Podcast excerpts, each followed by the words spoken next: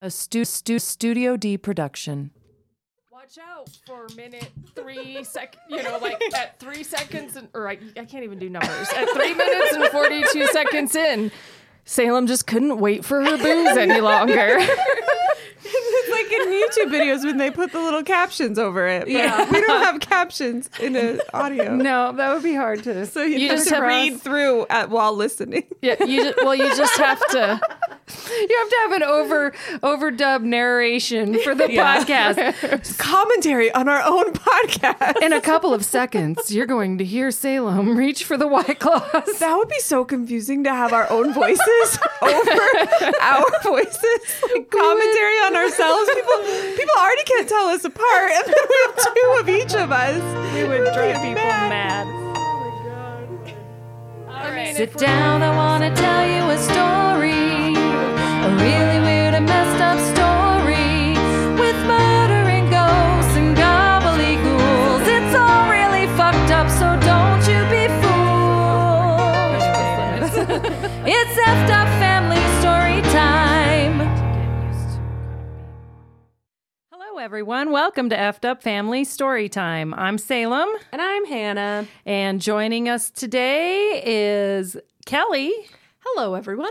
And Jess. Hi. She's Yay. back. Jess is back. The sisters have reunited. Oh, that reminds me. I have a present for you both oh, from yeah? Alaska. I oh. didn't get one for you, Hannah. I'm sorry. I'm so deeply She's offended. Not a sister. I, that's kind of what I was thinking. I was like, I'm just going to get for my sisters. And then I regretted it and felt sad. I am a sister but to somebody. You are a sister to somebody. And tell your sister to buy you something. I, I was going to say, if your sister goes on vacation...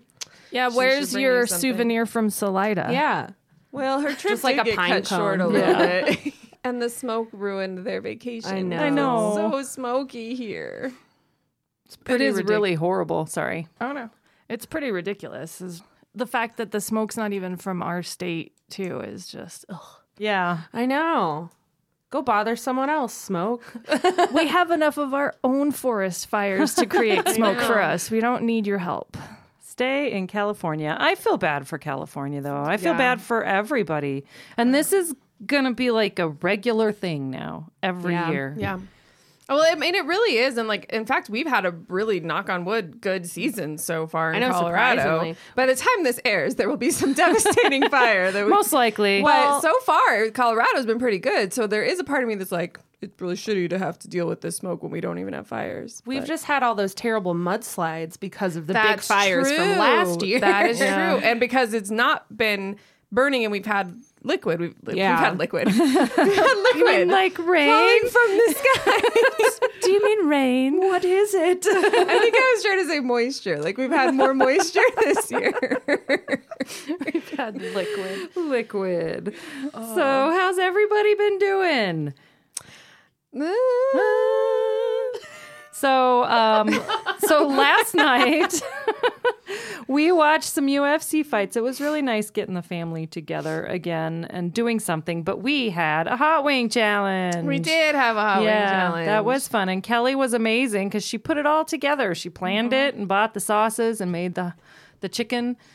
And it was yeah. good. It was funny because I was commenting to Matt on how much meat I touched and dealt with yesterday. I had like twelve pounds of chicken wings. I had a whole bunch of meatballs I had to form with my hands. That's being, not very vegan, are yeah. you? I know. I, I Well, I'm not vegan. I know. But it's also not very vegetarian of It me. Is not, no. But that's okay. But we all appreciated it very much. Yeah, it was and worth it. It was, it. It was fun. And more people than I expected made it all the way through. Yeah, me too. Yeah, for sure. One I, being Kelly. I did not expect me to make it all the that way was through. Pretty cool. I still have some regrets, but I did it with cauliflower, if anyone's curious. It yeah. was fun. Yeah. Some of the sauces tasted really good, and some of them were just awful. Dub bomb is hell. The worst. I'm sorry. It truly is. But, I mean, we all understand why. It's not really a hot sauce. And, like, you get why Hot Ones puts it on their show, because it's funny to watch people suffer. And I went home last night and watched the video. And it was funny to watch people suffer. Like, everyone, like, we're all lined up in this nice row. And generally, people are eating and, like, reacting and, like, maybe a little bit of moving back and forth and talking. And then we eat a bomb. And everyone's just, like, moving around the kitchen and, like, moving into other rooms. Like, people disappear. People are bending over. They're, they're, like, it's just this like chaotic, like massive movement. Lots of open-mouthed panting. Oh, yes. Yes. I'm so sad I missed it. It was pretty hilarious. I'll show you the video. It's good. Oh, my God, yes. We plan to do another one at some point, so... Good. I guess maybe now is the time that we need to shamelessly plug our podcast. Yeah. Uh, if you would like to reach out to us, you know, send us an email. Um, we're open to suggestions for shows. Uh, we are open to suggestions for making our lives better. I don't know. We're open to, you know. Send me a five-minute crafts video. I'll watch it. Yeah. I don't know. No, five-minute crafts are the devil. They are. They they put no, out misinformation. They're terrible. They, they are awful. Send us a video from a content creator that is good and that is genuinely true, true. creating content for us, not a content not troom, farm. Troom. I don't even know what that is. It's basically five-minute crafts, but I think Troom Troom is Russian. I don't is know. Is it a content farm or is yeah, it like a nice no, lady? It's a content well, then farm. No. Give me a nice lady who was making videos of crafts. There you go. Sorry to interrupt. That's your task. Either way, send it to us. Send it to us at uh, F F S the podcast at gmail dot com. You can reach out to us on Facebook. F F S, the podcast, no, F no, Up Family, family Story Time. Or um, on Twitter. F F S the podcast. I don't know. Yep. Yeah, I think and... so. This is normally Belle's job. Belle isn't here today. Um, Just Google yeah. F F S the podcast and F'd Up Family Story yes, Time. Either one would You'll bring you us. to us. And uh, leave us a review on whatever platform you listen, but if you're on uh, Apple Podcasts, that actually helps us out a lot. Leave us a review. Valorate us. Good? Yeah. Yay. Yay. Sounds good. All right. So this week we have a story from Hannah. It's actually going to be a multiple parter. It's so, a biggin. Yeah. This is going to be our first like two parter or more, maybe. Yeah. I um, hope. I hope. Not yeah. too many. This will be our first seven-parter. Um, and I, I don't know what the story is, but I'm hearing it's pretty messed up. So.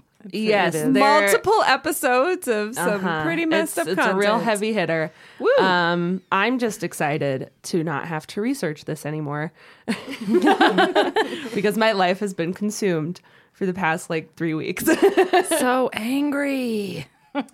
All right. What is it? What's the story? What's the story? So I am telling the story of the West Memphis Three. Ah. Um, yeah, I'm going to start out with my sources. You had quite a bit of sources. I have quite a bit of sources. My main sources that I used. Um, so I read The Devil's Knot, The True Story of the West Memphis Three by Mara Leverett, Paradise Lost, which is a series of three documentaries by H B O, um, produced by Joe Berlinger and Bruce Sinofsky. I also watched West of Memphis, which is a documentary produced by Peter Jackson and Fran Walsh and directed by Amy J. Berg. I Wait, li- the Hobbit people? It's Yeah. Okay. Mm-hmm. Yeah. They you'll find out later they were very involved in like the latter part of this case. It's pretty cool. Oh, wow. Um, I listened to the four-part series that Morbid the podcast did on the West Memphis Three. Mm-hmm. I listened to the three-part podcast that Last Podcast on the Left did on West Memphis Three. And um that's it. I was going to say that I read Life After Death by Damien Echols, but I did not read that. We bought it. we bought it. I never read it. I kind of skimmed it, meaning I basically read the description that's on the back, you know, cover. um, that was as far as I got. Well, and a lot of that information is in those two podcasts that I listened to. And so yeah. I was like, I don't have time yeah, to read that, a whole nother book. Yeah, that's where I got most I am of busy. my information. So if anybody's... Um, kind of confused. I am Hannah's second, so I also helped yes. to research this. And I got really into it, probably put more research into it than I've done, like, some of the stories that were mine, so... And if anyone is confused with what a second is, it's like in dueling. If Hannah dies, Salem takes over the story. Yep. If for some reason Hannah like, cannot continue. I'm her assistant, that's all. Okay, so let's get into this. So the story of the West Memphis Three starts on May fifth, nineteen ninety-three, in West Memphis, Arkansas, when three eight-year-old boys, Stevie Branch, Christopher Byers, and Michael Moore, were brutally murdered. Almost a year later, seventeen-year-old Jessie Misskelley and sixteen-year-old Jason Baldwin would be sentenced to life in prison, while eighteen-year-old Damien Echols would be sentenced to death for these crimes. So in the afternoon of May fifth, Stevie, Christopher, and Michael were all outside playing together when they went missing. The first parent to report to report the boys missing was Christopher Byers' adoptive father, John Mark Byers. He called the police at around eight p.m. on May fifth, and he said that Christopher was last seen cleaning the yard at five thirty p.m. So the responding officer left the Byers' house and was dispatched to a Bojangles in the area, and they arrived at eight forty-two p.m. At the Bojangles, the manager reported a bleeding black man had entered the restroom about a half an hour earlier, and they had entered the woman's restroom. The man seemed disoriented and had wandered away from the restaurant a few minutes before the police officer had arrived. Employees had entered the restroom after the man left and noticed that blood was spread all over the walls. Um, the police officer took a statement, but didn't investigate any further on the incident. In fact, they didn't even enter the restaurant. And then they left to respond to a separate call at around nine oh one p.m. The next parent to report a child missing was Dana Moore, Michael Moore's mother, who uh, reported her kid missing at around nine twenty-four p.m. Michael was last seen by her riding bikes with Christopher Byers and Stevie Branch. When she lost sight of them, she told her daughter to go and find the boys, but she couldn't find them. And this was around six p.m. that night. Around the same time that Dana Moore had reported Michael missing, a second officer was responding to a call from Pamela Hobbs, who is Stevie Branch's mother. Pam had been at work that night. Um, around nine p.m., she had been picked up at her work by her husband, Terry Hobbs, who is Stevie's stepfather. Terry had walked right past Pam uh, to the payphone at the restaurant and began calling someone. He didn't tell her who it was, and she was like, that's kind of weird. So she went out to her car where she saw her daughter, Amanda, sitting in the car, but she didn't see Stevie. So she asked Amanda where Stevie was. Amanda had said that they couldn't find Stevie, and then Terry told Pam that he had just called the police on the phone. Pam reported seeing Stevie last after school when they left the house with Michael Moore around three thirty p.m. Okay, so let me summarize the order of events, make sure I get it. Yes. So it was Christopher uh, family reported first, his mm-hmm. adopted father reported first. Then there was the incident at the Bojangles uh, with the man, black man bleeding in the bathroom. Yes. And then it was Dana Moore, who's Michael, Michael Moore's, Moore's my mom, and around the same time Stevie Branch's mom yes. was reported. Yep. Yep, you got it. I don't know about you guys, but even though it was nineteen ninety-three, I feel like You before nine thirty at night, you should, you should be, report your eight-year-old missing. Yeah, and it, I thought that too. It's weird because I thought initially that they had reported them missing closer to when they had gone missing, but it was like at least a couple of hours before John Mark Byers even reported Christopher missing, and he was the first one to report that any of them were missing. But that was like around dinner time, right? He reported Christopher missing around dinner time, around which is eight. Eight is when he around eight police. O'clock. So that I could kind of see to me, because actually. It's light, getting light out later. Kids have a tendency to kind of push it. I could see pacing around, but not yet calling not the police. Like, you guys yeah. had been, like, missing before. And there were times where I was, like, pacing, calling George. Like, I'm really worried. He's like, you know, they'll be, they're fine. They probably, something just happened, you know, on the way home from school, and they got sidetracked or whatever. Yeah, I think the main factor for them calling and reporting them missing was that it was getting dark outside. So, so like, once it started getting dark, they were like, this is weird. They should be home by now. They're yeah. just eight years old. So I could see that. The nine thirty maybe is kind of late. But... but that was just when Pam had just gotten off exactly. of work. And she had no idea that Stevie was missing that whole day. And you have to I, remember, this wasn't... is before cell phones. This is before you could, like, oh, yeah. keep tabs on your kids. You just trust they're where they're supposed to be. But Pam wasn't the one who reported. It was the... father, I was, and he waited until, until after he picked. He probably was like, ah, shit, she's gonna be all scared. I gotta do something now. I picked her up they, from work or whatever, and like, now I gotta. They probably may, they may have been driving around looking for the kid. I don't know. Well, and but, Terry had said that he was with Amanda looking for Stevie the whole day. Um, mine was more the middle reporting, because wasn't it like nine twenty? Um, she was yeah, at work. She was the one who no, was... No, Dana oh, Moore, was... Michael Moore's mother, and didn't she... report until nine twenty-four that night. And she sent her daughter to look for him, oh. but... Okay. So... But let's not judge. No, again, I can understand being concerned. I mean, this is also back when you were told they're not going to do anything about a kid that's missing yeah. less than twenty-four hours. It was the anyway. early nineties, like... You know, so you don't jump the gun... I mean, we know Kelly was eight in ninety-three, so... I was eight in nineteen ninety-three. Belle oh, was weird. Bored. Oh, you were? I was. Oh. This was right... I was also in eight. West Memphis, Arkansas. no, no, not that second part. Never been to West... West... West... West... West... Memphis. West Memphis. Been to Arkansas, I but not West Memphis. Accidentally went to West Memphis once. Oh, yeah? Uh, because Lark went to Memphis one year... And there's that bridge.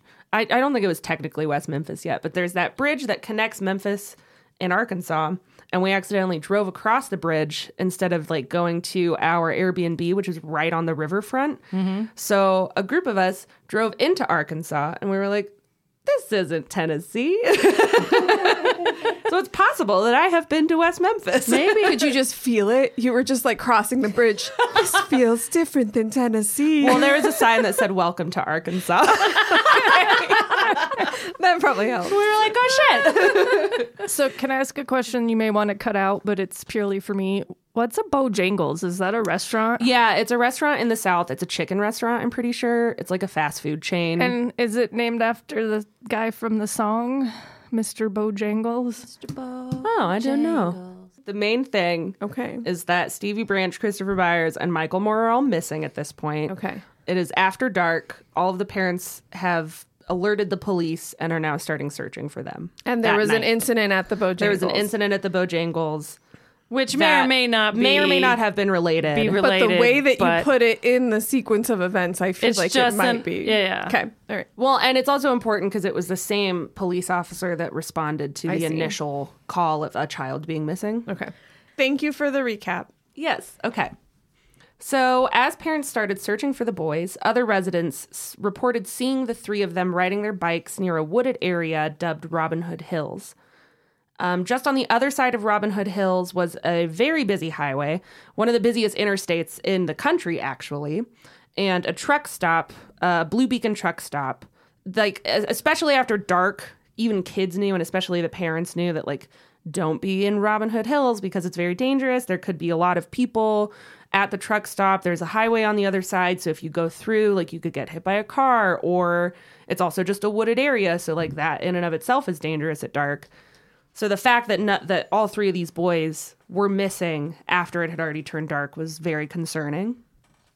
Jess is taking notes. Wow. I should do that. Then I wouldn't have to ask you seven times. Can you please repeat what you just said? Recap that for me. I just need to know exactly. So the night of May sixth, there was no organized police search for the children, um, but a few people, including the two responding officers, attempted to go into the woods to look for the children. But in May, and especially at night, Um, there were a lot of mosquitoes in that area, so they were all kind of driven back from the woods because of the sheer amount of mosquitoes that were there. We want to try and save these kids, but man, but ew, there's icky. some bugs. Icky bug. Off? I don't know. They had off back then. They did. Spray yourself with off and go find the poor little missing kids. But I, th- I think it I'd truly be was. Inconvenient. I know. Because there was I'm also sure it was a, a wall of mosquitoes. Yeah. It is Arkansas. And there was okay. a, di- a drainage ditch going through the center of the woods. And so there was there. that stagnant water. Ugh. And so it was just like truly overrun with mosquitoes. You need okay. like, and you'd need like the mis- bee, like the beekeeper suit or yeah. whatever. Mm-hmm. Yeah. I have a picture of me in one of those. Do you have one? I do. Well, no, I don't have. No, sorry. I used one in oh Alaska and I have a picture of me. I want to wear it. I know. It's pretty great. Um, yes, I removed my judgment. That makes sense. So on the morning of May sixth, nineteen ninety-three, Gary Gitchell, the lead detective for the West Memphis Police, began a search for the three boys that grew as the day went on. Steve Jones, who was a juvenile correctional officer, had offered to help in these searches. Um, Jones was canvassing the Robin Hood Hills area when he and another officer spotted shoes floating in the water of a drainage ditch that ran through the woods, and they were um, laceless tennis shoes.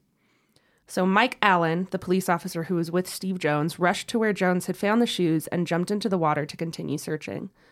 As he was walking through the water, Allen felt something hit his feet, and a pale, naked body rose to the surface of the water. At around one forty-five p.m. on May sixth, nineteen ninety-three, the body of Michael Moore was discovered. Brian Ridge, an investigative detective, continued to search for the other two children while wandering through the water. Ridge found a stick that had been shoved into the mud, and at the end of the stick was children's clothing wrapped around the end. It was a white T-shirt wrapped around the edge of the end of the stick that was shoved into the mud. So Ridge decided to move Michael's body from the water to the bank, and after this, he found more clothing shoved into the mud with the sticks. He found pretty much all of the clothing. The only clothing that was missing was a single sock and two pairs of underwear. So all of Michael's clothing was All of was Michael's finding. clothing was okay. discovered, as well as some of the clothing that the other two boys were described as wearing. Okay. They found all three of the pairs of pants that the boys were wearing. All of them were buttoned and zipped up, but two of them were inside out, which is very strange, very odd. You button. I'm immediately triggered by, like, when you're pulling someone's clothes off really quickly, how it, or your how own clothes, go, like how it would turn and inside out. And an eight-year-old boy would be skinny enough you may not have to, like, unbutton, unbutton his pants. Yeah. yeah. Further down the stream, Ridge dislodged Stevie Branch's body from the mud, and then Christopher, Christopher Byers' body shortly after. All three of the boys were naked, and their hands and legs were tied behind them, almost like a backwards hog tie, but not exactly like that. It was kind of weird the way that they were tied. Their wrists and their ankles were tied together, um, but not all of them together, like an actual hog tie. So like your, their wrists were together and their ankles were together? Their left wrist was to their left ankle and their oh. right wrist was to their right oh. ankle. Um, all three were bound by the shoelaces from their own shoes. Weren't two of the boys tied with the same kind of knots and one was with a different yes. kind of knot? Yes. So um, I believe it was Oh, God. Christopher I Byers, I think, is the one who had... No, it was Stevie Branch. Stevie Branch, I'm not going to say that definitively. Cut all that out. But one, one of, of the boys was tied with two separate kinds of knots on each um, like wrist and ankle, but the other two boys were tied with the same exact knot. And so it's like assumed that there were at least two people, because all okay. of a sudden there was one knot that didn't match. But if it was just one knot, maybe it could be other things. If there was struggling, well, if there was, was difficulty tying it, maybe it's also odd that knot. There were two separate knots used on one of the boys. Yeah. It just implies that there may have been more than one person there. Yeah. Yeah. Um, Michael Moore appeared to have been severely beaten in the head. Stevie Branch also appeared to have been beaten, and the left side of his face had deep wounds that were possibly described as bite marks. Ooh, this is really terrible, and where it gets really graphic, I know it's already been graphic, but Christopher Byers had severe genital mutilation. He had essentially been castrated, and his scrotum was removed, and his penis was skinned. And there were also deep stab wounds found near the genital area of Christopher Byers. Um, he was the only one of the boys that had any kind of genital mutilation. Do you know, and maybe this this is not something they would have known right in that moment, but do you know if he was alive for that? Like, did they were they able to um, determine? That co- becomes more important a little bit later on. Okay, okay. Um, there's conflicting guesses about that from different Emmys, but there's one also- of them is more believable than the other, and that's, like, it's, we'll that's get fine. to it. That's fine. It's just that that's where my mind immediately goes, is just this idea of that would be the most hor- horrifying yeah. thing to experience if you were alive. So after they found the bodies, they found the boys' bikes, which were thirty yards away. Um, and by this time, it was three p.m. The first body was discovered at one forty-five p.m. At three twenty, the coroner was finally called. See, that's bullshit. They didn't call the coroner oh. until two hours after they had discovered the first body. So that's the first issue. The where they just fucked up. They the, just fucked up in that instance. Can they call from where they are? Like, I guess they called through their, their thingy. They would have had to go on their thingy. I'm making a gesture like a C B radio thingy. Yep. They would have had to go back to their car, but, like, it was accessible. But yes. They probably had them on their... On their I, I would assume... Okay. Um, yeah, that's right. They have their uniform. Like and they have even, I'm just trying to think radios. nineteen ninety-three was so prehistoric in terms hey, of technology. Some people had cell phones back then. Yeah. They were and like, even Uncle Shane's like a brick. Remember that? I always like used Zach to think Morris's. It was so cool. Even if they couldn't call themselves from like the radio that they had or something, they were right by a bunch of houses. They were right by their police cars, okay, right yeah. outside of the wooded yep. area. So that just seems like completely irresponsible. The done miss hey, on their you, part. Go call in the coroner while we continue to look at the scene, right? It takes yeah, one that's what, person. Yeah. That's what you're taught in first aid and emergency response is you identify someone to call for help immediately. Exactly. I mean, they are the help, but I'm sure they're also taught to identify someone to call for yeah. the Further other help. And with, with the amount of officers that were there at the scene, someone should have called. Yeah, yeah, I'll give it to you. Um, when the coroner arrived, finally, all three of the bodies had been removed from the water, and they were found lying on the banks, and the boys had already started to attract flies and other insects, and um, larvae had started to appear in their noses and their eyes, which just greatly hindered the ability to even find out th- the time of death. Um, not to mention they were in the water and then taken out of the water, so their bodies had started to decompose quicker, and as well as the Arkansas heat in May, it was extremely difficult for them to figure out the actual time of death. Yeah. So Gary Gitchell broke the news to the parents who were just waiting right outside of the woods. Um, after the coroner had arrived, he'd like started to turn around. This is a weird thing that I found out. They'd already blocked off the area as soon as they found Michael Moore's body, but Terry Hobbs, as Gary Gitchell was starting to leave the woods, had come underneath the police tape and was like going to the crime scene. And then Gary Gitchell had to like turn him away and be like, don't go. We just found your son's body. There's, oh my God. In the Paradise Lost documentaries and in the West Memphis documentary, West of Memphis documentary, there's news footage of Gary Gitchell telling all of the parents. I was just shocked what? that that was even on the news. It, it's fucking crazy. I mean, they show, I can't remember which one of the it boys' was, mom Pamela it was Hobbs, who just like collapses. She fainted. She passes out. I'm crying. I know. It's heartbreaking to see. She fainted and then she just starts screaming and has to be dragged away. It's fucking horrible. And they put that on the news? And they put that on the news. I couldn't believe that they put that shit on the news. I know. That's and I don't horrific. know how much they aired it, but it looked like news footage that was out there. Yeah. um, so after the boys' bodies had been discovered, reporters picked up information from a police scanner and began reporting on the information that Gitchell had yet to tell the public. And they got a lot of information wrong. The main one being that they thought all three boys had been mutilated, but it was only Christopher Byers whose genitals had been mutilated. But they reported that it was all three and that there was some kind of like sexual misconduct that had occurred, which really fucked up the investigation a little bit later on. Yeah. On that horrifically sad note is where we're going to take our break. All right. Well, then. I might need another drink um, to make or, it through the second half yeah. of this episode. Yeah. Um, the this was the truly the worst part. As far as the, as the, far murders, as the murders of the boys, this was the worst part. Mm-hmm. The rest, you're just going to be fucking pissed. Mad. Oh, yay. So I've got that to look forward to. You do.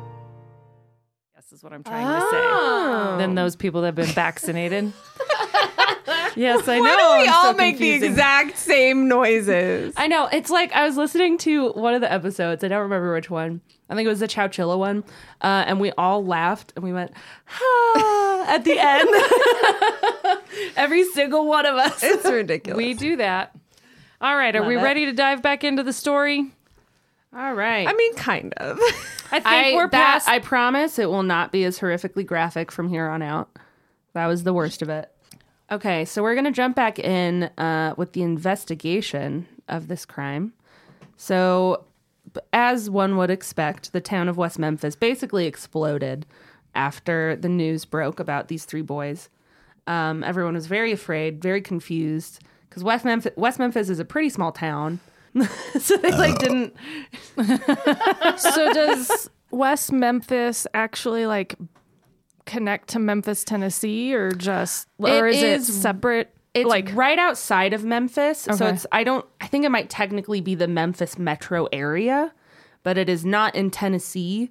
It's in Arkansas, so it's like right on the border of where okay. the Memphis city starts. So it's kind of like, like Kansas like, City. I was just going to say, it's like K C M O and K C K. Yeah. yeah. And so people could bleed across the state line into yeah. the other town. Like I think yeah. John Mark Byers, when he used to own a jewelry shop, and that jewelry shop was in Memphis and not in okay. West Memphis. Um, yeah, a lot of people would like go in between Memphis and West Memphis. Um, so Gary Gitchell, the lead detective, as I mentioned earlier, he tried to reassure reporters and citizens that they would solve the murders as quickly as possible, which is a problem later on. Well, and that's like, yeah, we'll solve the murders as quickly as possible, but that's sometimes an unrealistic thing to say. Yeah. Like, we will do our best to find the people who committed this atrocity, you know, well, expediently, but we're going to find the facts and the truth. Yes. But I'm sorry, I mean, foreshadowing. But I mean, like, as quickly as possible is vague enough that it's still true. It could be That's two years true. From now, and it was as quickly as possible yeah. because they but I weren't think able to find out. It's what out your before. Metric of possible is. Like, yes. I can solve this. Like, it's possible, but it may not be accurate. It's well, like, or I it's think, only possible to do it accurately in this amount of time. I think his promise that it would be done quickly is what, like, a lot of pressure got put onto the police in West Memphis when it wasn't being solved within, like, a month. And so... It, it really led them to, like, jump to a lot of conclusions that otherwise I don't think they would have had totally. They not been put under that pressure. Well, and that happens a lot with kid cases. Like, even yeah. if he hadn't made that promise, people are like, you it's know, like better to find somebody, yeah. even if it's the wrong person. Why yeah. haven't Why haven't you solved it yet? You know, yeah, for sure, um, for sure.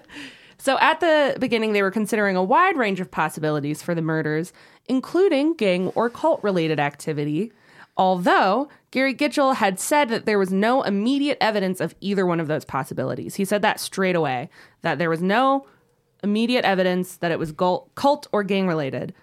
However, the fact that he said that it was a possibility prompted a lot of rumors of Satanism and witchcraft to spread throughout West Memphis. Mm-hmm. This was a satan- uh, at the end of satanic-, satanic panic. Yeah, I was gonna say, and that, yeah, that's like right there, and I'm you and know right in the Bible Belt too. Like mm. there gotta, were a lot of contributing factors. I gotta tell you that the more stories that I listen to and research, the more I really fucking hate Geraldo Rivera. Oh my God! Yes, yeah, I just fucking except, hate him. Fuck except that guy. No, because his expose on the Willowbrook Willowbrook State School brought so much awareness to the okay. institutions okay. of of where people with various mental uh, Uh, disabilities or developmental disabilities were housed. It like it started a but movement. He one hundred percent exploited every single person in that docuseries that he did. And he his, absolutely exploited he them. And like, a, yes, it brought attention to the fact that this was happening. But I don't think he did it in a way that was actually trying to be helpful to these people. I don't know that those people would think the same, though. Like, in the nineties, Bernard, one of the people who was featured in the Willowbrook documentary, came on Geraldo's, like, talk show and talked through it, and Geraldo called him his friend.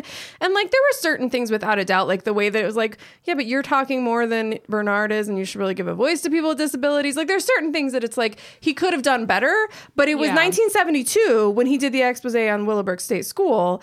And so it was just, it was so, yes, it it fueled his own career, but it also was very impactful on the world of people with disabilities. And I was going to say, too, like, I'm not arguing for or against Geraldo Rivera.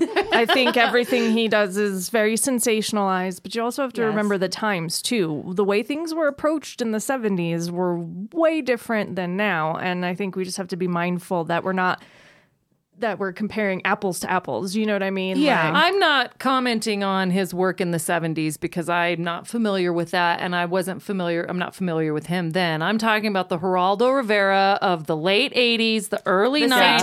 Satanic panic Geraldo Rivera. He yeah. fueled the satanic panic. Yeah, he absolutely. Rode on the coattails of these sad fucks that were in these sad situations. He absolutely contributed to the increase in false, like, re- memories of being in, and like he supported all the authors that had that sensationalism. And it's so sad to me, just the people that were hurt by it, that mm-hmm. nobody will even know their names, the people that were yeah, hurt there's, by. Yeah, there's so many examples. And it wasn't just him, but he was a dick He was in a that. huge contributor. He deserved every bit of karma that he got when he opened Al Capone's fucking cell or whatever, and it was empty, or vault. Do you remember that? Yes, when it was on yeah. T V, and it was empty, and he was shamed in front of everybody. So, okay, then Sorry. I guess what I would say is, like all things, I will encourage us to recognize that every being has both good and bad, and everything is a spectrum of, yes. of grays and, and not I black know- and white.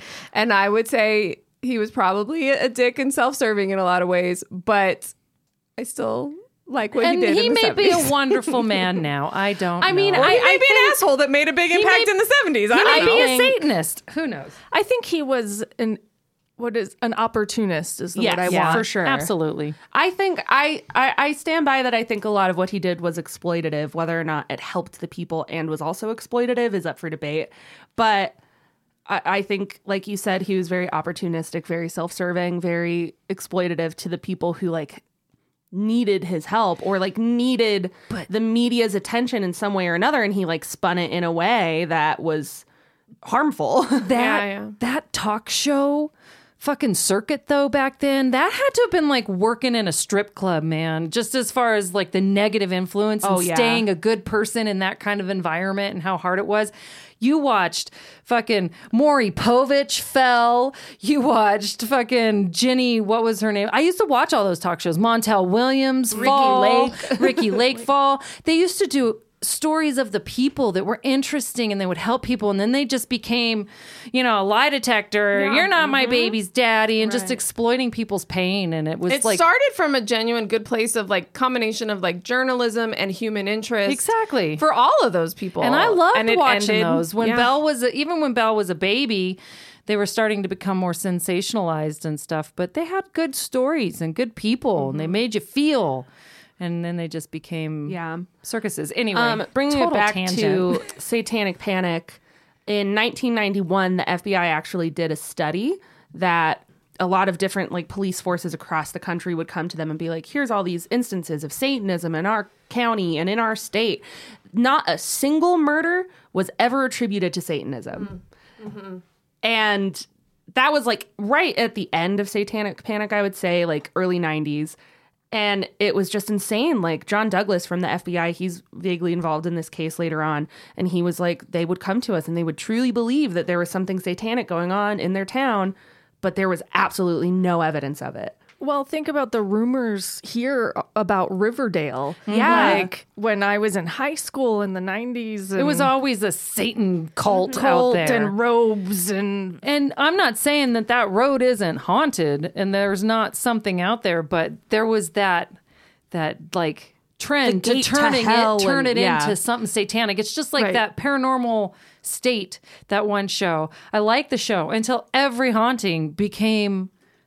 Uh, a demonic possession, yeah, you know, yeah. and then it's like, no, it's not all demonic. Well, and especially in t- states like Arkansas, cities like West Memphis, yeah. places in the Bible Belt where God mm-hmm. is so real to these people, Satan yeah. is just as real. Yeah. And so that satanic panic, why it might be silly to like some people who A, are not Christians, or B, live in a bigger city where it's like that's not as common here, to those people, it's so fucking real. It's real. Well, and in those small towns, too, it's so easy to kind of fuel that uh, mob, you know, yeah, that yeah. mob panic, that you, mob mentality. That's the word I wanted, that mob mentality, because they're small. They know almost everybody yeah. there, and mm-hmm. they're all talking to each other, and rumors are flying around. And, and there's not a lot of outside influence right. to bring in some reason or a different perspective. Everybody kind of has the same way of looking at I mean, things. Think you know? about where Granny lives. Imagine if yeah. they found these three bo- boys there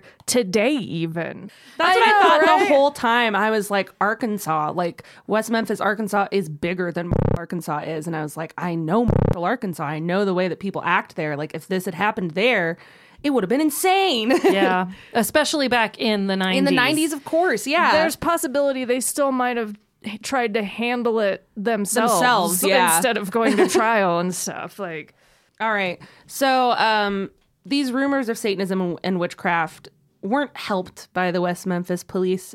Not all of them initially believed in it. A lot of them were like, yeah, yeah, whatever. We'll investigate other areas first. But later... During this case, this case was given a case number, and the number, the the end of the case number was six six six. Gary Gitchell, the lead detective, that fucking asshole. Yeah. I'll, I'll say that with a grain of salt because in the beginning he really tried, but there's a certain point that we will reach where you can't forgive him for what he did. It's Driver that I have a hard time I, forgiving. I, I have absolutely no sympathy for Jerry Driver. Yeah. Mm. We'll get into him. That sounds like a fake name for someone just drives a car. Like, Jerry Driver going down the road. He gets to a stoplight. It's like the sort of name that J K Rowling would have given yeah. a driver in a night bus driver. Yeah, exactly. Spot on, Kelly. Yep. Were you going to say something, Kelly? She I just said okay. something.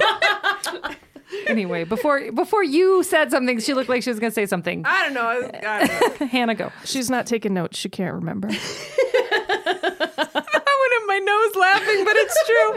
Oh, it burns almost as much as hot sauce. No, nope, not even close.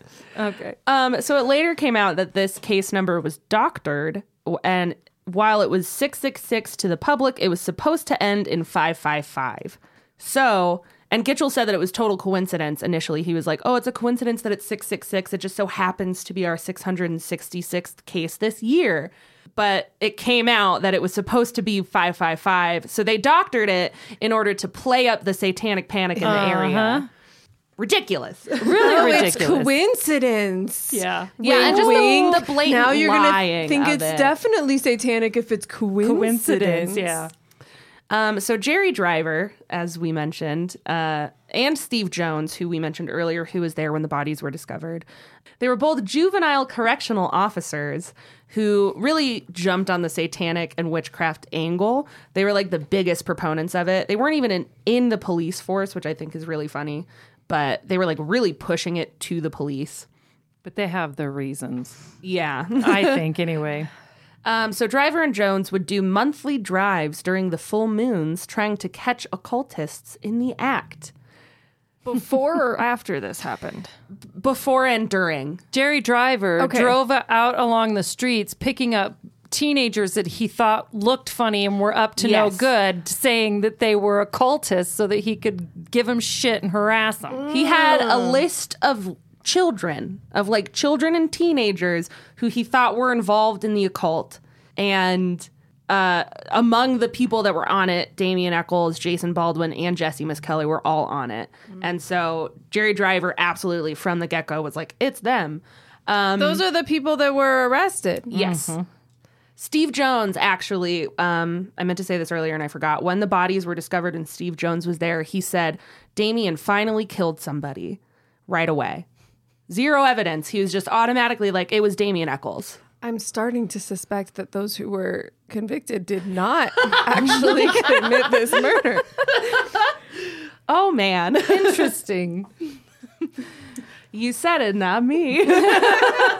Never be a suspense writer, Hannah, because I think you'll unintentionally give it away with your anger. I haven't I been know, able I'm just to hide so it mad. Either. Yeah, me too. It really I was guess, your face. You were just like, he went before right away. He knew. And I was just like, oh, he I should guess, he have not. I guess I should say at this point that I am in the camp that none of these kids that were convicted were guilty. Mm. I am in the same camp. Okay.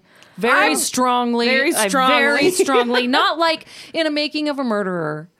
There is uh, there are things in that which make uh-huh. me think maybe there is innocence there, but I'm not convinced because yeah. there's also some other shit that's kind of weird. Right. I do think that, like, definitely the police used tactics that they shouldn't have, that they went outside of their, you know, their jurisdiction or their which is uh, something that is similar regulations. In this case. But in this case, I would one hundred percent, one hundred percent, one hundred percent say that these kids didn't fucking do it. Okay, then for the sake of um I don't know, shits and giggles, I'm going to adopt the stance that they absolutely did it, and I'm going to wait oh. to see oh, I okay. like that. The information yeah. that comes. I like that. And see well, if my mind has changed. I mean, F these kids. They're occultists. I don't actually think that occultists, I don't not I don't even Satanists aren't bad. No, right, like I feel like I'm not, but they are murdering Satanists. Okay. And they're messed up kids, and they did it.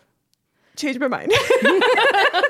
Go. Well, one of the things that stands out to me, too, though, is that this juvenile detention officer clearly was aware of this Damien kid. So yes, that leads I'll get me into to believe that, that he, there. So there might be a reason, mm. whether the cop should have or not, there might be a reason that he yeah. went straight there. Yeah, he knew. Yes. He I, knows this kid. I will he get knew into exactly what he was capable of. But these of. Are also the creepy people who just tried to find cultists. Yeah. Because he, they knew they were out there. Um, That's right. He's yeah. just trying to keep the world a better place. This is fun. I you're, like this. You're right on the nose, Jess. Um, Jerry Driver knew Damien Echols and Steve Jones knew um, Jason Baldwin.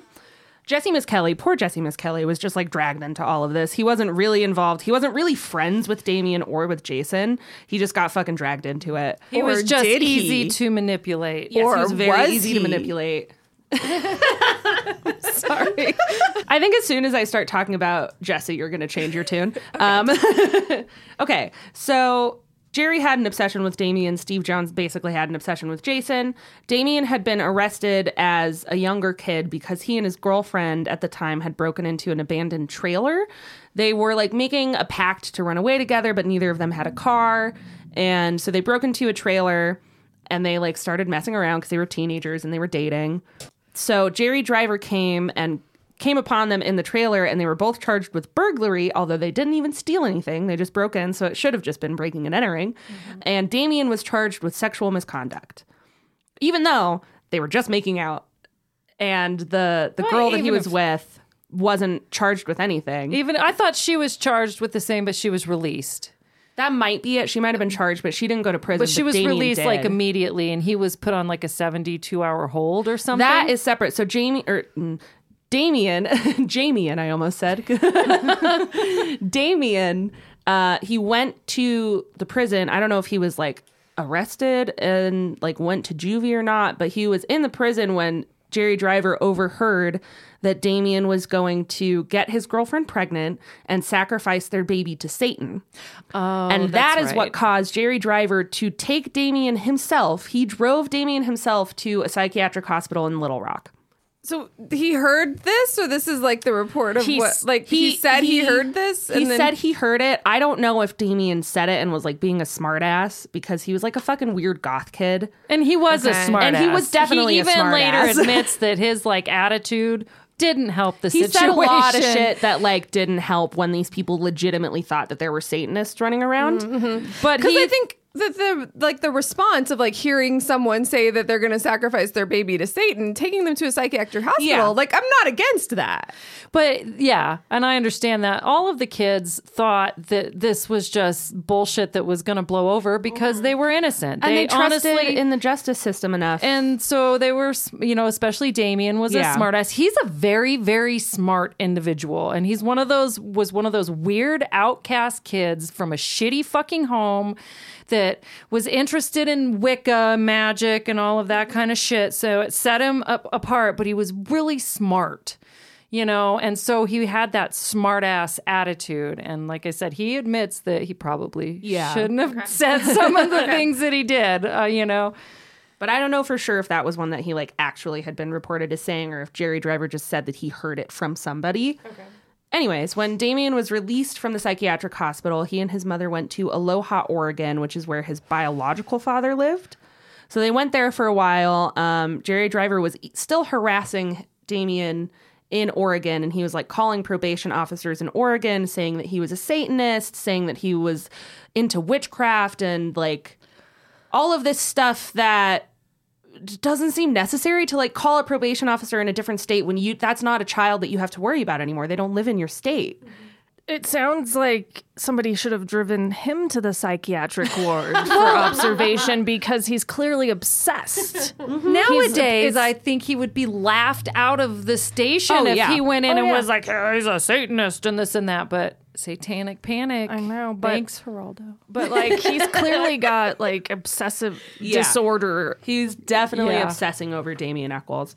And Satanism. I and think Satanism, there's a deeper, sure. like, obsession with catching the cultists. And yeah. Well, I'm sure that all ties into his own belief system and his own, like, he really feels like he's doing God's work by trying to catch yeah. these Satanists. I think he wanted know? to be, like, a, a witch hunter, like a real-life, modern-day witch hunter, and he was, like, proud of wanting to be that. Ugh, witch Psyche. hunters are the worst!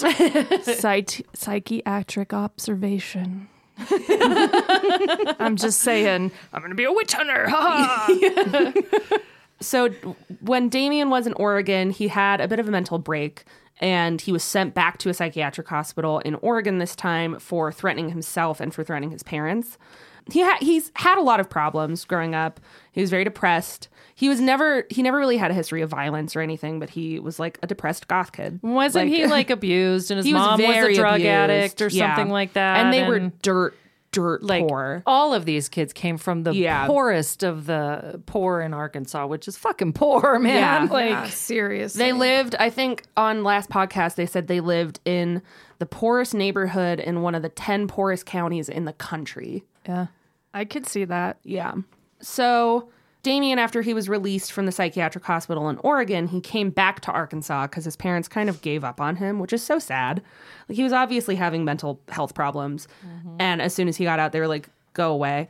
Um, so he came back to Arkansas and he was immediately met at the bus station by Jerry Driver. What an yeah. asshole! Yeah. Isn't yep. that fucking like, ridiculous? The fact that he... investigated enough to know he was coming back on a bus. Yeah. And when the bus was getting there, like, that's phone calls in nineteen ninety-three. That's like really, it's not, that's not Googling the bus schedule. Like, yeah, you have to work hard to know. So true.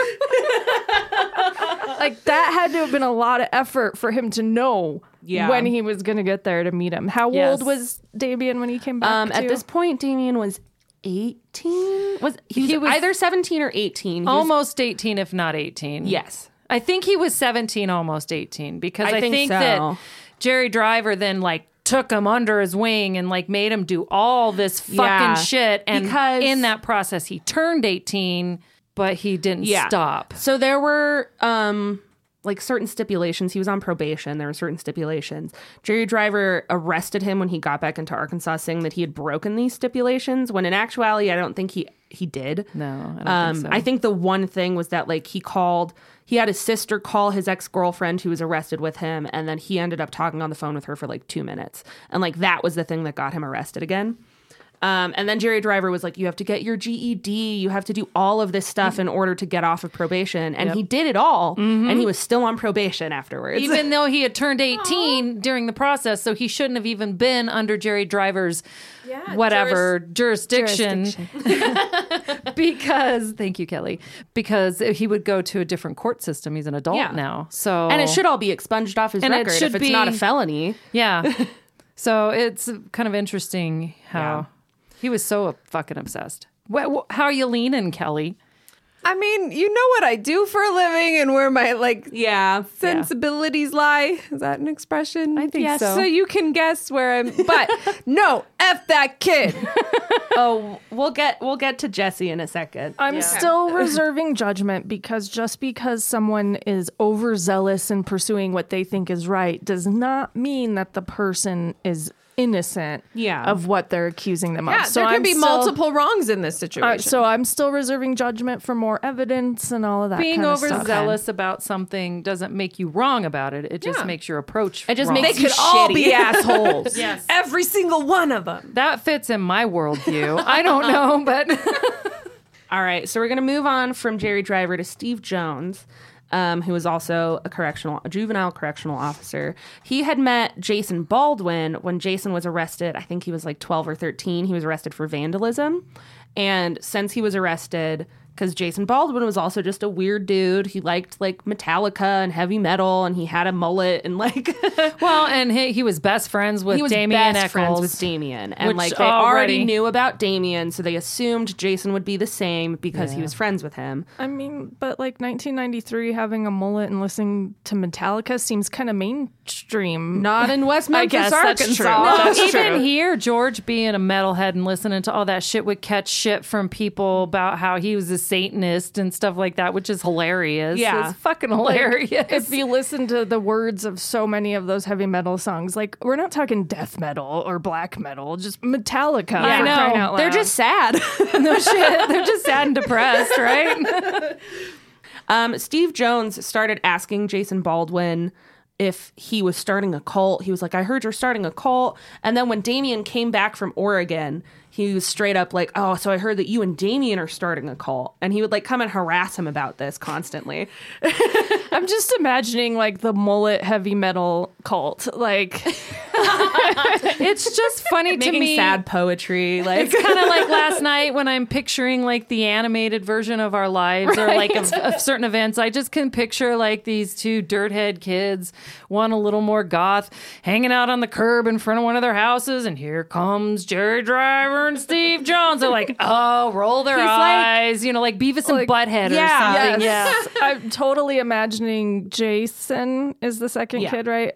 In like cut off jean shorts because it's ninety-three, like uh-huh, you said, yeah. in West Memphis, Arkansas. Cut off yep. arm sleeves, yep. you know, like muscle Bullet. Shirt. Yeah. Oh, I like this visualization. Can you imagine here. His cult now? Like, yeah. there's there. videos of his mullet, and I gotta say, it's beautiful. I beautiful mean, mullet, so beautiful.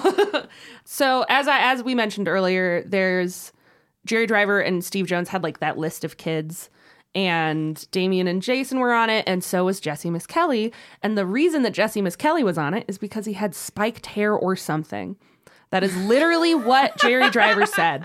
This is so fucking spiked makes hair me or so something. Mad. It's funny, but it makes me mad. Like a mohawk? Like I don't even think. In just the way like of the just like spiked, spiked hair. hair that people would have. You know, they like have the that Liberty sh- kind of like the spiked or... crew cut. No, I so don't even short, think it was like so punk. Short spikes. Yeah. This was, was ninety-three. Like, this was before the spiked beach blonde hair of the late nineties. So yes. any spiked hair was obviously automatically Satanist. a Satanist. So, so he put gel in his hair. Yeah, yeah, for, and didn't slick it back all yep. the way. Yep, and he was a Satanist. He also he also was Obvi. a fighter. There, he was yes. a fighter. They he, knew about him because he, he wasn't violent. He was a fighter because he was five one and weighed like one hundred twenty pounds or something. I'm five one and I used to weigh one hundred twenty pounds. He was a pounds. tiny, tiny kid. And he got, and picked, he got on. picked on. And his father was abusive to him, like very physically oh, abusive. Oh, I thought he loved his dad. He did. No, he really loved I didn't his, think dad. his dad. No, there's, he, he was abusive to him. Oh, I didn't see that. He still loved That's his dad. Sad. It makes me really sad. Because he would sad. do anything for his dad. But I think a lot of that. A little slow. Yes, that is mm. something. And with abuse comes a lot of complex emotions. You can uh, yes, I think most. I mean, that's called complex trauma. Mm. Yeah. Well, and he. Could, I just didn't know that. I didn't see that part. I thought he was like one of the few that didn't come from like a abusive. No. Dr- all of the kids came yeah. from abusive drug. Well, I mean, the addictive. poorest of the poor. In, I mean, in including Arkansas. The three kids that were murdered. I think yeah. all of them had yeah. abusive and drug addiction and all of that. Wow. Well, and like. With abuse, like you made the comment that um, Jesse would do anything for his dad. Yeah. It's that searching for approval. There's yeah, that, that's what I was going to say. Like that internal monologue of he hits me because I need to be better. He hit, yeah. So and, and that's that what complex trauma is, mm-hmm. is the the simultaneous like caregiver who's supposed to be keeping you safe is the person causing your trauma. And then therefore you have these complex emotions about loving yeah. and also simultaneously being fearful, and then you do internalize a lot of that. Yeah. Messed up. Okay, so even though Driver and Jones were convinced of the satanic nature of this case, not all of the police department was convinced initially. Um, Gary Gitchell... Wait, initially? Initially. oh uh, changed. Changed later on. uh, Gary Gitchell initially was looking into other possibilities. Like, he went to a Vietnam veterans who had had their penises cut off because he thought the way that the boys were tied was like similar to how Vietnam vets had been captured and like prisoners. So someone living out their own trauma. Yeah. And okay. Um, he also looked at a doctor who was performing gender reassignment surgery without a license because of that like genital connection. But ultimately, neither of those came back with anything, obviously. Uh, otherwise, I don't think we would t- be talking about this case today. So... The West Memphis P D fucked up a lot of stuff. And, like, that's yeah. not even a question. Like, they just did. They fucked up a lot of stuff. One of them being Mister Bojangles, which we mentioned earlier, which was the bleeding black man that was ultimately never investigated. They did collect samples of the blood from the walls and were supposed to send them in for testing, but there is no record of them ever being tested. And they lost them. They lost them. Yeah. Which even if it wasn't connected to this crime, that's a faux pas. It's still a crime, I'm sure. Like, yeah, why is bleeding. he bleeding? Is he yeah. bleeding self-inflicted? Okay, good. Let's finalize that, wrap up that case. Is he, you know, bleeding because something happened? Where's the blood? Yeah, and from? the fact that it happened the night of the murders, like thirty minutes after the first parent had reported one of the children missing, like there's a very strong possibility that it could be connected. Mm-hmm. There were also other possible subject suspects Chris Morgan and Brian Holland, who weren't fully investigated, they were two teenagers who also lived in West Memphis, um, who had a bunch of drug charges against them, I'm pretty sure. And four days after the murders, after the bodies were discovered, they left for Oceanside, California. Like, they just dipped, didn't come back. Mm-hmm. Um, while in Oceanside, they had been arrested for something else, and they were questioned about the murders in West Memphis. And Chris Morgan, one of the teenagers, had said that he might have killed the three boys. But then he immediately recanted that, and he went on to say that he was, like, on drugs. He had used a lot of drugs. He had drank a lot of alcohol, so he could have blacked out and he could have done it without knowing it. Oceanside police immediately contacted West Memphis P D. They sent blood and urine samples. There is no evidence of it ever being tested from either of the kids. So that was just a dead end that, like, even Oceanside police was like, you need to investigate this. They could have possibly involved be in, involved in these murders. And they West Memphis police didn't do anything didn't about it. Didn't do it. And well. It could have at least just uh, ruled them out as suspects, yeah, and strengthened their case. Exactly. Uh, even. But I it think, was but never they just even did explored. Nothing. By yeah. that point, they right. already had it in their mind. Yeah, yeah. They, they thought they'd already winnowed down... Wit- winnowed? So nope. Is that the right word? Nope. I'm it sorry. Sure is it? I don't know what the word is though now. I can't think of it. Whittled, whittled down. down. Whittled no, down. Yes, right, whittled down. Like the you whittle something. Pool. You whittle something. They like whittled. You whittle something with wood and a knife. I don't whittle it down. That doesn't sound whittle. Right, but you okay. whittle it. There's no H you in whittle. Whittle. Yes, there is. There, well, no, it's not. It's W I D D L E, isn't it? Whittle. No, it's W H I T T L E. Like with wood. It's like not even close to whittle. What is whittle? That's as bad as my winnowed. W H I T T L E yeah. is, is how you whittle. Oh, well, there's, there, there's the hot rod reference, and we're going to get right back into it. All righty. So, oh, also... Chris Morgan could have possibly known all three of the victims because he used to drive an ice cream truck in West Memphis. Creepy. Then he's yeah. automatically guilty. Sorry, I know that Jerry Driver and Gitchell and Jones are all like, assume it's Satanists that did it. You know, Satanists, they must have murdered kids if they're Satanists. If he drives an ice cream truck, you're a murderer. Absolutely murdered somebody. um, another... issue that the, another problem with the West Memphis P D is that they really only looked into one of the parents in this case, uh, which was John Mark Byers. They also kind of looked into Melissa Byers, but uh, there was a study that I saw that like half of child murders are perpetrated by the parents. So even if you don't think that there is a reason to investigate the parent, you would think that they would investigate the parent even a little bit just to rule it out. They always investigate the spouse. They exactly. always investigate the parents now. And, and you're now, not yeah. saying you think the parents did it, but you're saying that that was a part of their job. Yes, is that they to did rule not out even the parents. Question them. Because that's what, like, it's not so much about finding who did it. It's ruling at the, people at out. At the beginning, it's figuring out who didn't do it. Yes, exactly. Yeah. Yeah, and like they, they only the only person they really ever focused on was John Mark Byers. Oh, I have a question. Yes, because um, Melissa Byers, so Byers were the ones who called second, right? At like they, nine. Uh, John Mark Byers called first. Dana Moore called oh, second. Oh, why did I think you said Melissa? Okay, thank you. Yeah, Melissa didn't call anyone, and then Pam Hobbs was, didn't call until until like well, nine thirty ish. Even though he didn't discover the bodies, they do say that like the person, it's kind of like the he who smelt it dealt it in the murder world. Like the person who discovers it is is often involved in some way. Maybe he reported them right away because he knew they were already. And, and he's trying to take himself I, out of suspicion, or he's trying to mask it. You know, mm-hmm. he thinks like, I don't want to, like, obviously it's important to, like, say w- how John Mark Byers could have been involved. But I feel really bad for that man because mm-hmm. especially in the Paradise Lost documentary, in the second one, they fucking tear him apart. Oh, and really? They're like... basically saying that he did it, he did it. And it's like really sad because they're falling into the same trap that everyone in West Memphis fell into with the three boys. They're like, they did it. We have no substantial evidence. We just know because of the way that this guy is. And he's like, Mark Byers is like a weird dude. He's like six feet tall. He's big. He's like a, a, a hick, I guess. And so like, especially to the people who are on like Damien, Jason, and Jessie's side, they tend to be people outside of Arkansas, and so more of like the quote unquote liberal. And so they view these like hickish people, quote unquote, the same way that Arkansas viewed all of these goth kids. Right. So we have the goths versus the hillbillies going on right exactly. now. Yeah, a little bit. And a lot of stereotyping and judgment yeah. on all sides. Yeah.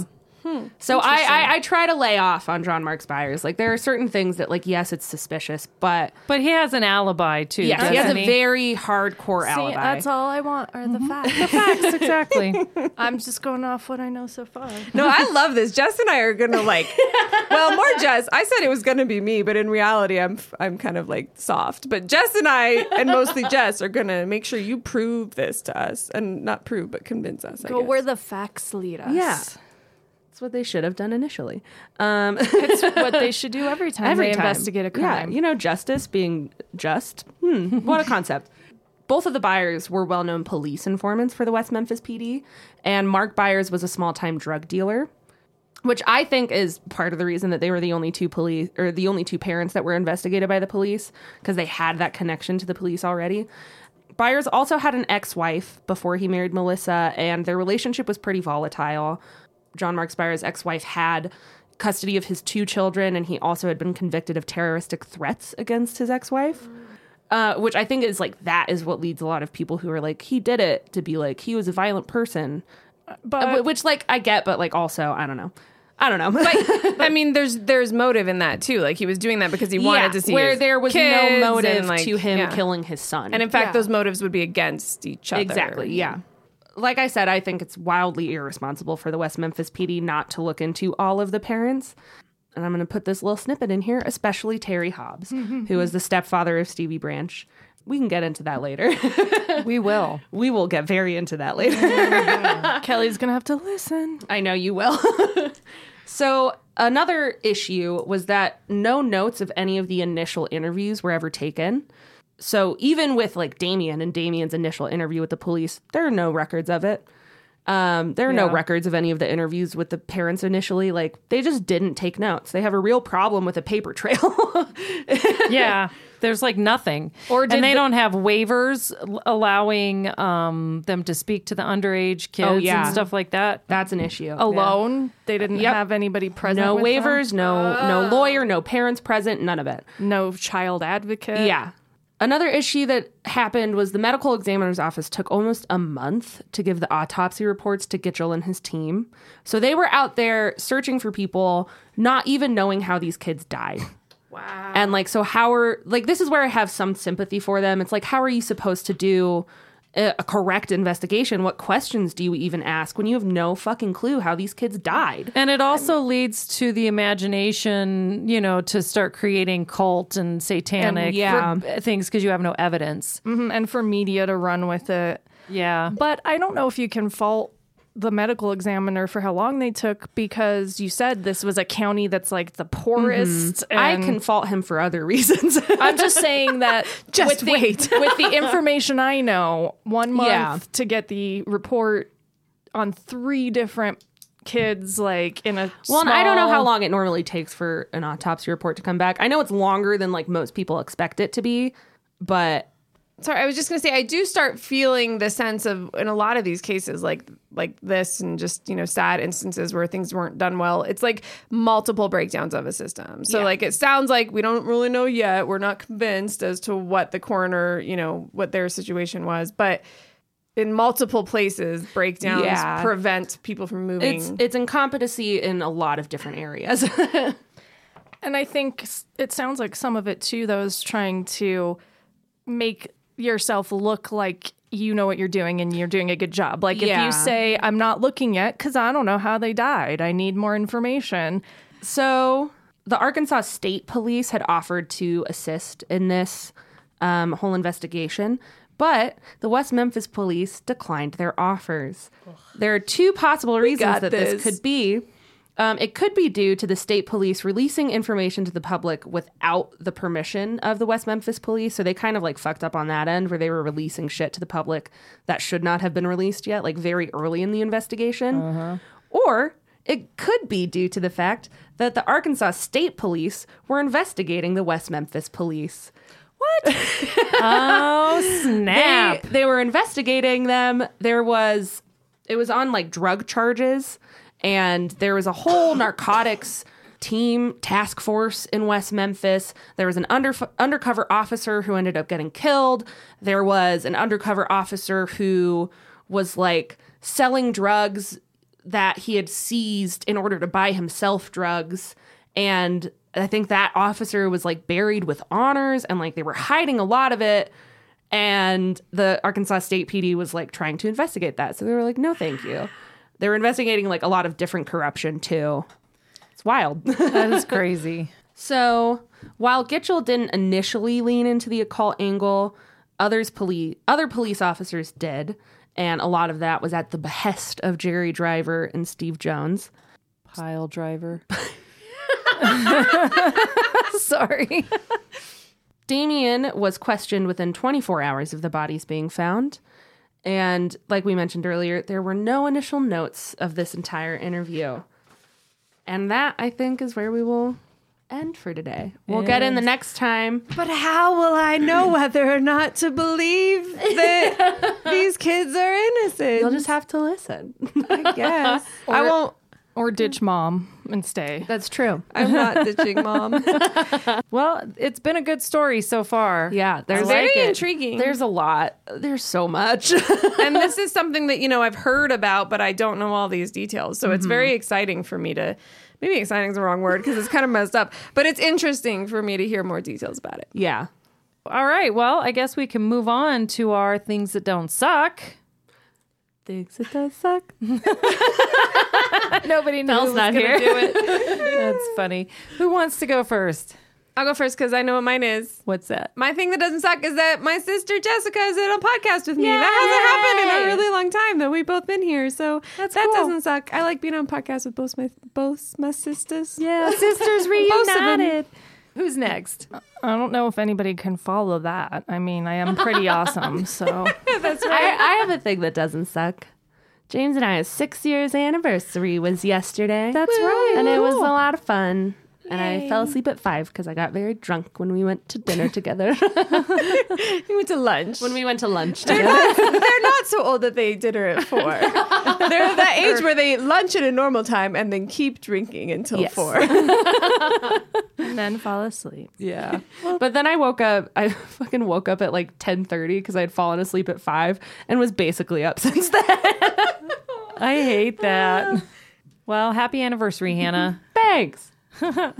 My thing that doesn't suck is my daughter, and Aww. Here's why this time.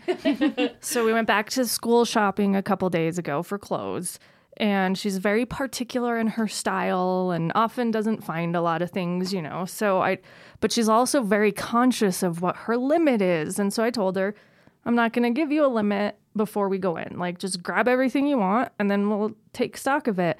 But the whole time, she was just so thoughtful and mindful of like, oh, I have a lot of stuff already. I'm not sure. I mean, I kind of like this, but... And I had to like grab everything and be like, well, try it on. Just take it all. We'll figure it out. And so because of that, I bought her everything that she picked out. Aww. That's very cool. She's a good kid. You have a good kid. Mm-hmm. I don't know how. She doesn't how. suck for all of us. Yeah. yeah. She also told me she was going to be here today, and I was really sad when I saw you pull up and did not she, see her. She, uh, she was so tired, so we didn't get home till like eleven last night. She and also she... might be a little... feeling not great because she did ten sauces last night too. Yeah. Oh, and man. That's like, right. Evie did finish the hot wing the challenge. Only thing she didn't do was the last dab, but she, she did the the she just didn't put extra on the yeah, last one. She did yeah. the last sauce, just not extra. Um, and she was like, she was kind of moving around with the bomb, but she was a lot. I think she felt like she was trying to be tough, and so she was a lot was less. Too. She was a lot less. Um, demonstrative about yeah, how yeah. much the da bomb affected her. It makes me so happy though, because you would like I was like looking at her eyes and like seeing her eyes, and I've known her for her whole life, so I kind of know what's going on behind her eyes, not always. And then she'd be like, it doesn't even hurt that bad, and I'm like, honey, I'm seeing your eyes. Like, and maybe I mean without a doubt, Matt and I were talking yesterday about how like she like she did it like she did way more than I thought, so like no like props to her without a doubt. Yeah. But it probably hurt a little more than she was letting off. Yeah. Um, Well, my kid. favorite thing with her, though, was as it got towards the end, she's like, I'm full. I don't want to eat any more chicken. Like, it wasn't even the spiciness. She's just like, I'm full. Her she, tiny stomach that she has. She killed it, without a doubt. She was great. So my thing that doesn't suck is um, that we went up to Wyoming this last uh, weekend and spread Rick's ashes, or as George likes to unceremoniously say, dumped Rick's ashes. He oh my God. It, he says it every time to everybody that he talks to. I feel like Rick would be all right with that. I'm yeah. sure he would, and nobody ever seemed like it was weird.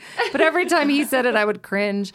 And then I found myself saying it a couple times like, no, no, we spread, spread. his ashes off of the a beautiful side of a mountain up in Wyoming at Bennett Peak, um, in the same place where his dad's ashes were spread. Oh, and it was just a really nice experience. Everybody was there, his sister and um, brother-in-law and his mom and dad and Ifer. And it was just, mm. and a bunch of other people that I didn't really know. And all the guys went up. Mark and Jeff and Mike were there. It was kind of fun. When we got there, Derek was like, so we stayed in these cabins in this really small town, and Derek was talking to us on the phone while we were getting close. He's like, yeah, we're already here. We're in the cabin. I'm going to go across the street to the bar. There's a bar across the street. There was like nothing there. Like two gas pumps with nobody manning them and a general store and a bar, and then these cabins, and then there's like an R V park. But um, so we went across the street with him. He waited for us, and we had a, a beer and shot a game of pool.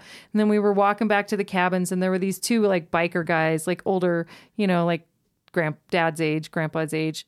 And uh, they were sitting at the picnic table out in front, and they're like, hey, guys, come on over. And they're like, you know, introducing themselves and started talking. They're like, sit down, have a beer. And so they so gave weird. us all like a beer. And then the boys were still at the, or they had gone to the cabin, or they were still at the bar. I can't remember. But then they came over and sat down with us, and they kept bringing us beer. They'd be like, you want another? And we're like, no, we need to go to bed. It's fine. And then they'd come out with more beer and just hand us one. And one oh. of the guys was smoking, and I asked to bum a cigarette off of him, which I'd been doing really Same. good. But I asked for one. So then for the rest of the night, he kept offering them to me.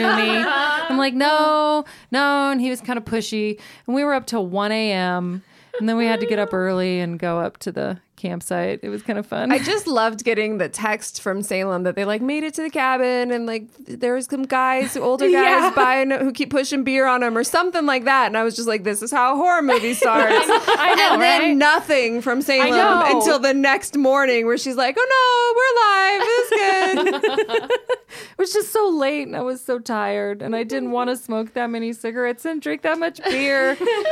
But it was fun.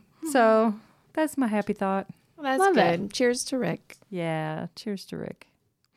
All right, so we're going to wrap this episode up. Hannah has to use the potty. I do indeed. Uh, so she's, she's twisting over here. We'll be back with the next part of the West Memphis Three. Oh, Peace should out. we wait? Should we plug our things again? Oh yeah, yeah. Peace out. Wait. um, Email us at f f s the podcast at gmail dot com. F'd Up Family F'd Up Story, Family Story Time. Time on Facebook, Instagram, Twitter. Yeah. We get notifications. We're not on there a lot, but I promise you, if you send something to we'll us, say we'll, something we'll back. see it. Yeah. at, at least we think we get notifications. If we're missing all of your messages, you know, we're sorry. Then message harder. That's right. You didn't try hard enough. All right. Thanks, guys.